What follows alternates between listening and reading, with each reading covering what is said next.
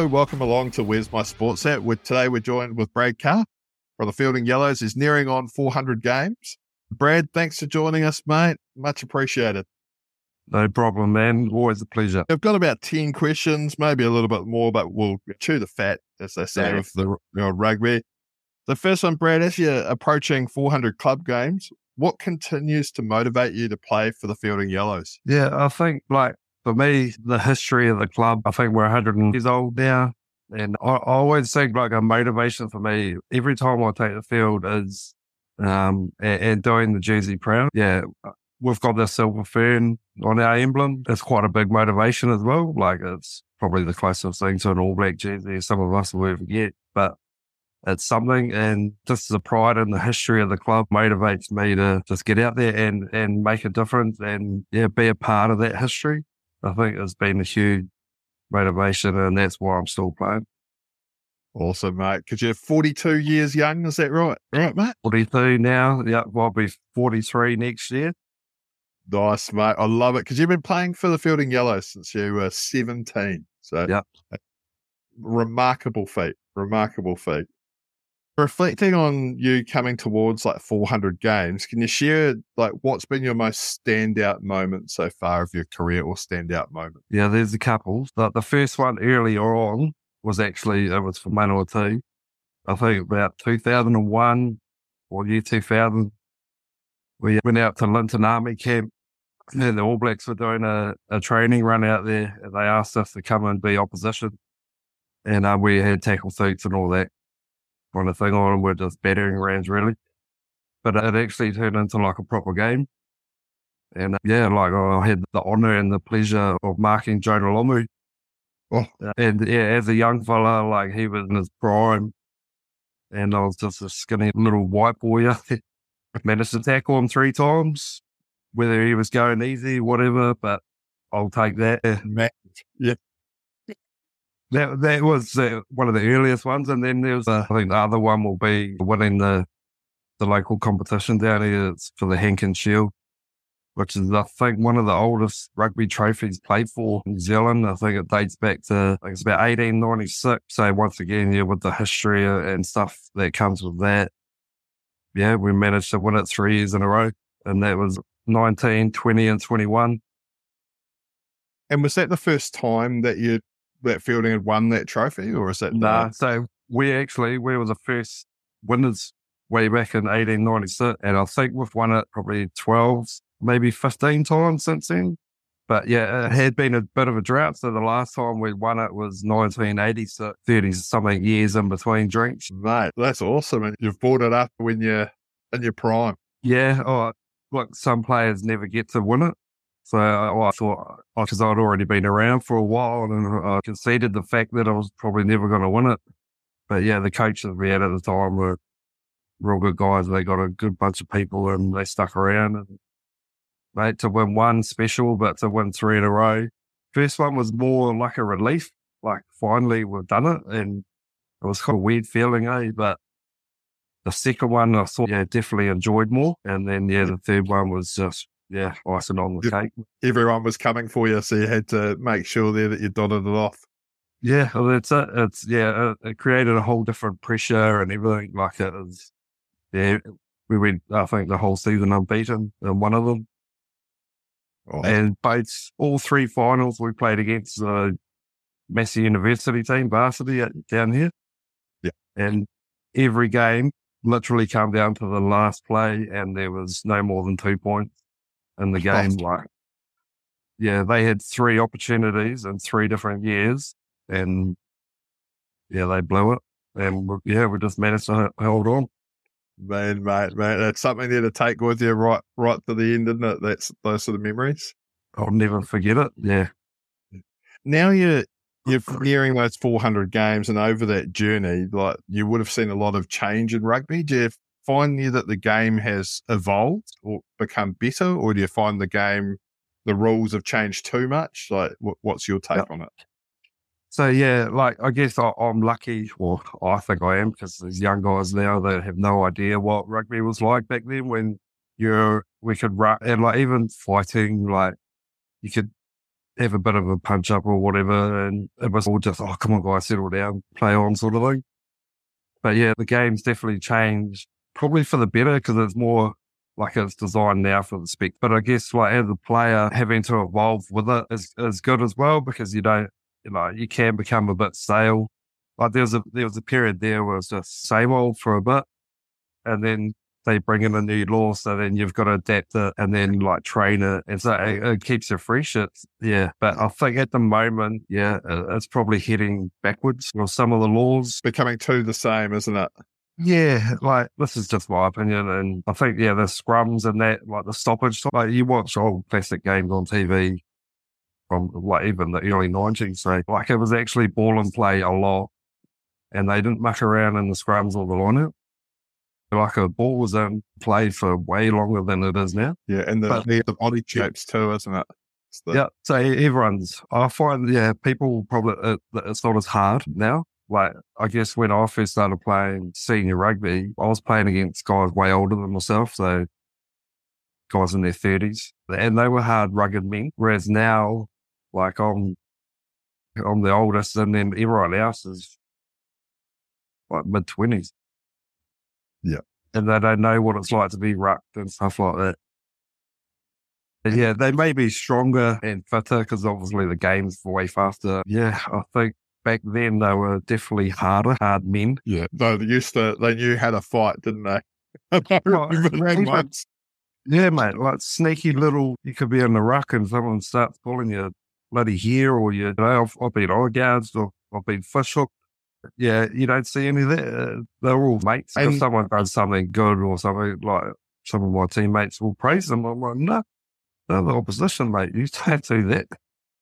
And what's been your biggest challenge over this time as well, Brad? Like, you had overcome many injuries and things like that? Uh, yeah, I'd say I've been quite fortunate, actually. Like, I had a few concussions earlier on, but that was probably just the nature of the game at the time. You know, it was mostly like my head hitting the ground and accidental knees in the head and the rucks and stuff like that. At the back, you try not to get involved in that kind of thing, mate. You either scores a try or make sure you score it or pass it.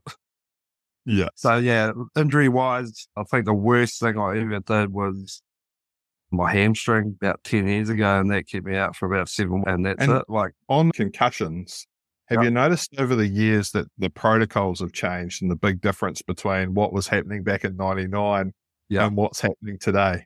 Have yep. you found oh, that? Definitely. So, yeah, back then, yeah, you could probably relate. You get up, you're probably knocked out. Well, not well, yeah, knocked out, and then you get up and you're stumbling around, and teammates sort of usher you back to your position, and the the physio or whatever will come on and squirt you with water, mate, and you carry on. And then next thing your game's over and you don't even know what's going on. Like that's the worst case scenario, but like I guess everyone goes through it where you're probably at the time because adrenaline and everything like that, unless you're clear cut knocked out, you may get a knock and not even know you can cuss till a couple of days later. But I think, yeah, the protocol now, like especially with the referees, like and I think it's New Zealand wide, they have the blue card. So yeah, if the referee suspects that you've had a head knock or whatever, you have to go off and be. A, and I think it's just a, awareness around everything in general eh, of what's happened to people in the past, their yeah. long term effects. Yeah, and reading about like what's happened to like Carl, Carl Yeah, exactly. Scary, eh? Very yeah, scary. it is. It, yeah, and it makes you think. It, could, it can happen to anyone, to be honest. Yeah. And it, yeah, it starts dwell in the back of your mind, but yeah, um, go out there worrying about getting injured, then you know you probably shouldn't be playing. More. yeah, that's the one. Yeah, yeah. Hold back. You hold yourself back, and I'm not that type of person. And with influential figures for you, mate, like who's been the most influential person in your career? I feel the coaches, though, like there's a guy, Bubbles, Terry we down here. He played for Manawatu. He was in the great Manawatu Ranfurly Shield era, sort of the 80s. He was my coach growing up through the grades. And I always like, I knew he played for Fielding Yellows and stuff like that. And I always the him.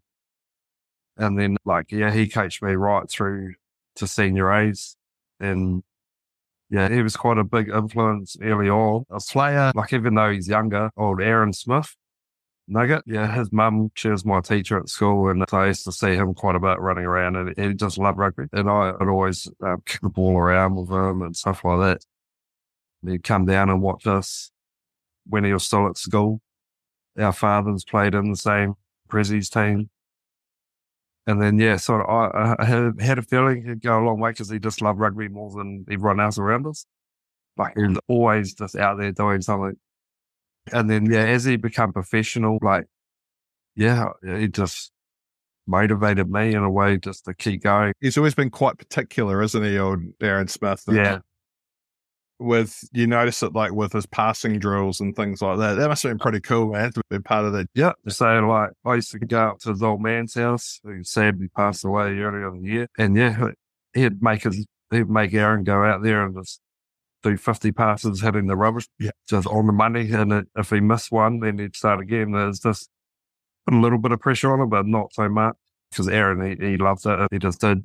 Yeah, always had a ball in his hand, but probably always thinking about rugby. And yeah, I guess the result they've shown what it does. Yeah, you don't get to 100 tests by, by chance. That's it. That's it.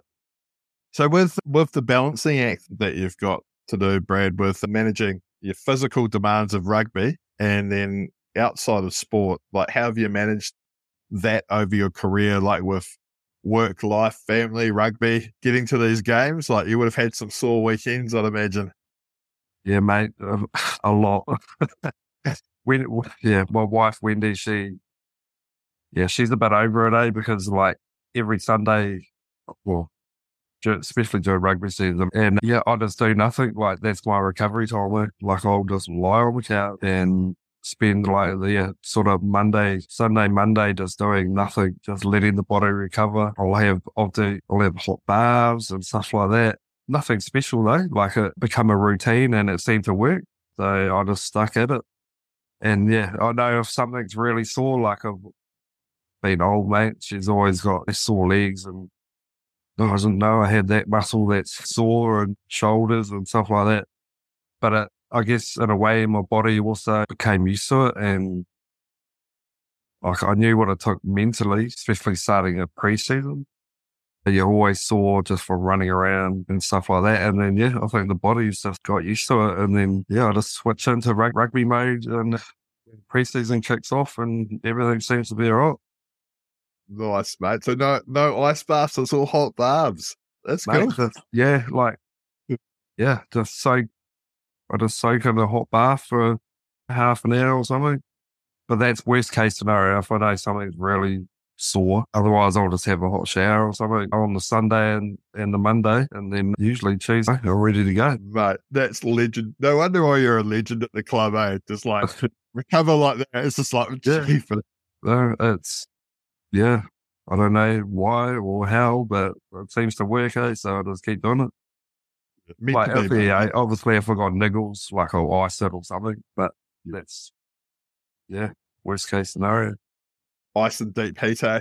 yeah, mate. Oh, so that's one thing oh, I can, every Saturday, like I'm pretty much the only one that uses it. It's crazy. Yeah, I'll lever up the whole body, right? Like legs, bloody shoulders, ribs, everything. Yeah. Do they give, do they give you like a, a drum of it? Do they go, here you go, Brad? No, well, they know, like, because it's always on the physio table. Yeah. And if I can't find it, like, I, I stress out and I'm like pacing around the room trying to find it. Like, he's got the deep heat sort of thing. Like, oh, sorry, here it is. I'm deciding it. Yeah. This one here, mate, because getting to like 400 games is no mean feat. And playing from 17 to 42 is incredible. And do you have any advice for the young guys like staying with the game? Because it's quite hard when work, yeah. life, family gets in the way. What's your advice to them? Like everyone's got different motivation as to why they play. Like everyone's goal is to be an All Black and, and go on and be professional and, and whatever. But you gotta, yeah, you got once you find your, what you want to achieve, and then just build towards that. Like I, I knew when I first started playing that I just wanted to set records in the club. Like, I, uh, like it was just something in, in the back of my mind. Like I, I want to, it started off real small. Like I wanted to win the top try score for the club for that year or the top point scorer or best under 23 or whatever. And then it just progressed from that. And then, you know, I got to 100 games and, and there's, there was a few guys that had, had played 100 games in the club. So it was, it was, a, it's a big deal. But yeah, as I went up 200, that was pretty unheard of. And then I just, yeah, just keep setting the bar high. I'll go for 300 and then I'll I'm close to 350. I'll go for that. And honestly, like about five, six years ago, I was pretty much ready to pack it in. Like I wasn't getting selected. I was making the bench. It was bleeding new players. It was new for me because like I'd started so many games. So that was quite a challenge to overcome because yeah, started 300 odd games and then all of a sudden I'm on the bench. But I, at the same time, I understood that the, yeah, the young guys coming through potential because they need game time. That's how you learn. Best best learned on the field. Yeah, way, isn't it? So I guess yeah, they need to just find what they want to achieve, whether it be a little like two three year plan or whatever, and then just work towards that and get out there and train. Like go down the park. And If you're a hooker, throw the ball, practice your throw. If you're a goal kicker, practice. So it becomes second nature.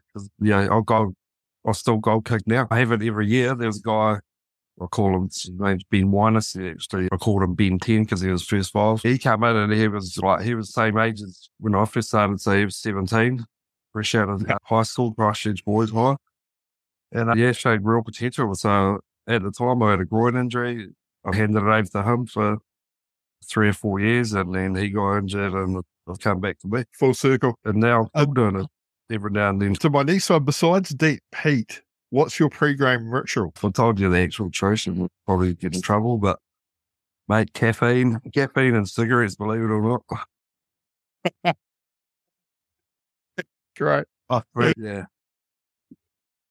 And um, I, I get quite quite anxious and nervous and and stuff like that for every game, and, and that means I'm up for it, which is good because you don't want to go into a game placid and but it's a fine line between like overthinking things and playing the game in your head before it actually happens. But yeah, mate, I'll just, I'll pretty, I'll keep to it. So I'll just, yeah, have a couple of coffees and sit out in my shed, mate, and have a couple of cigarettes and listen to music and just think about what's coming up. It's nothing special. Like I don't eat. I can't eat before a game. I get that.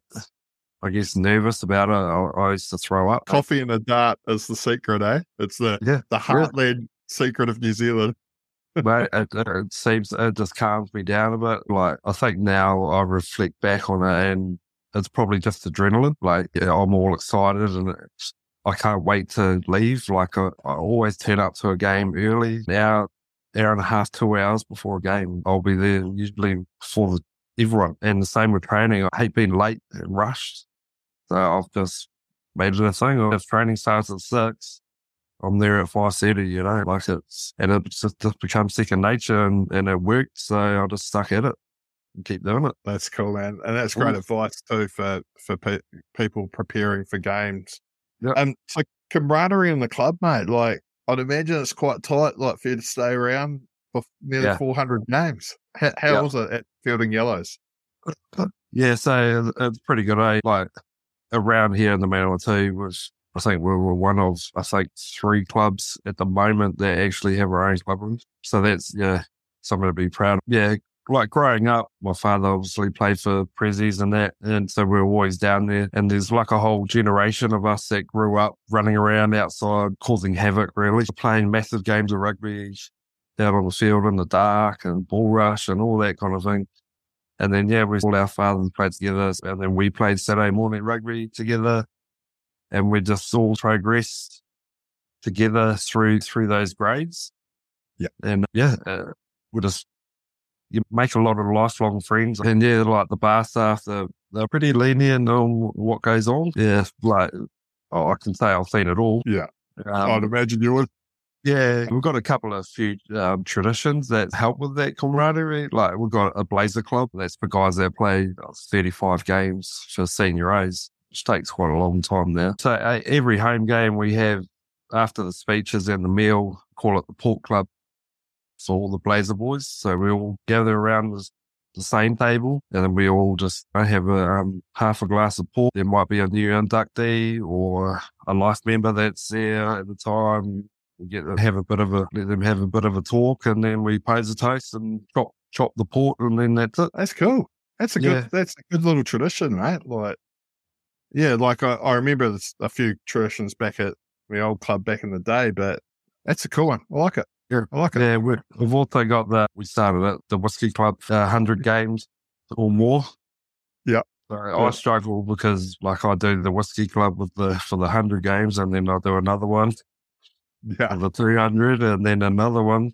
And by then, I'm usually trying to get people to come and join me because it's a bit boring. I was going to say like, what happens with the 400 club? It's got to be some sort of Oh. like next next level, th- aged 45 year old whiskey or something like that. Oh.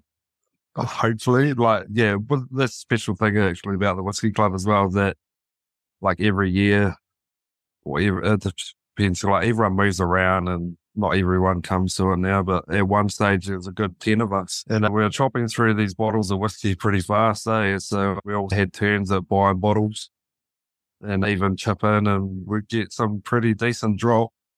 Yes. But yeah, it goes pretty quick as well. Last question, mate. Just reflecting on your career in general with the Yeah. Fielding Yellows, like with your milestone of reaching those games and, and that age whiskey at, at the end of it, Mm. are you going to car- carry on, mate? Are you going to go for playing till you're 50 or are you going Oh, to mate, take it each year as it comes?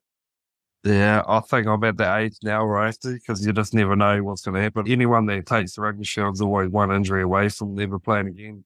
That that's the worst thing. And I, I don't think of it like that, but it's it's a reality.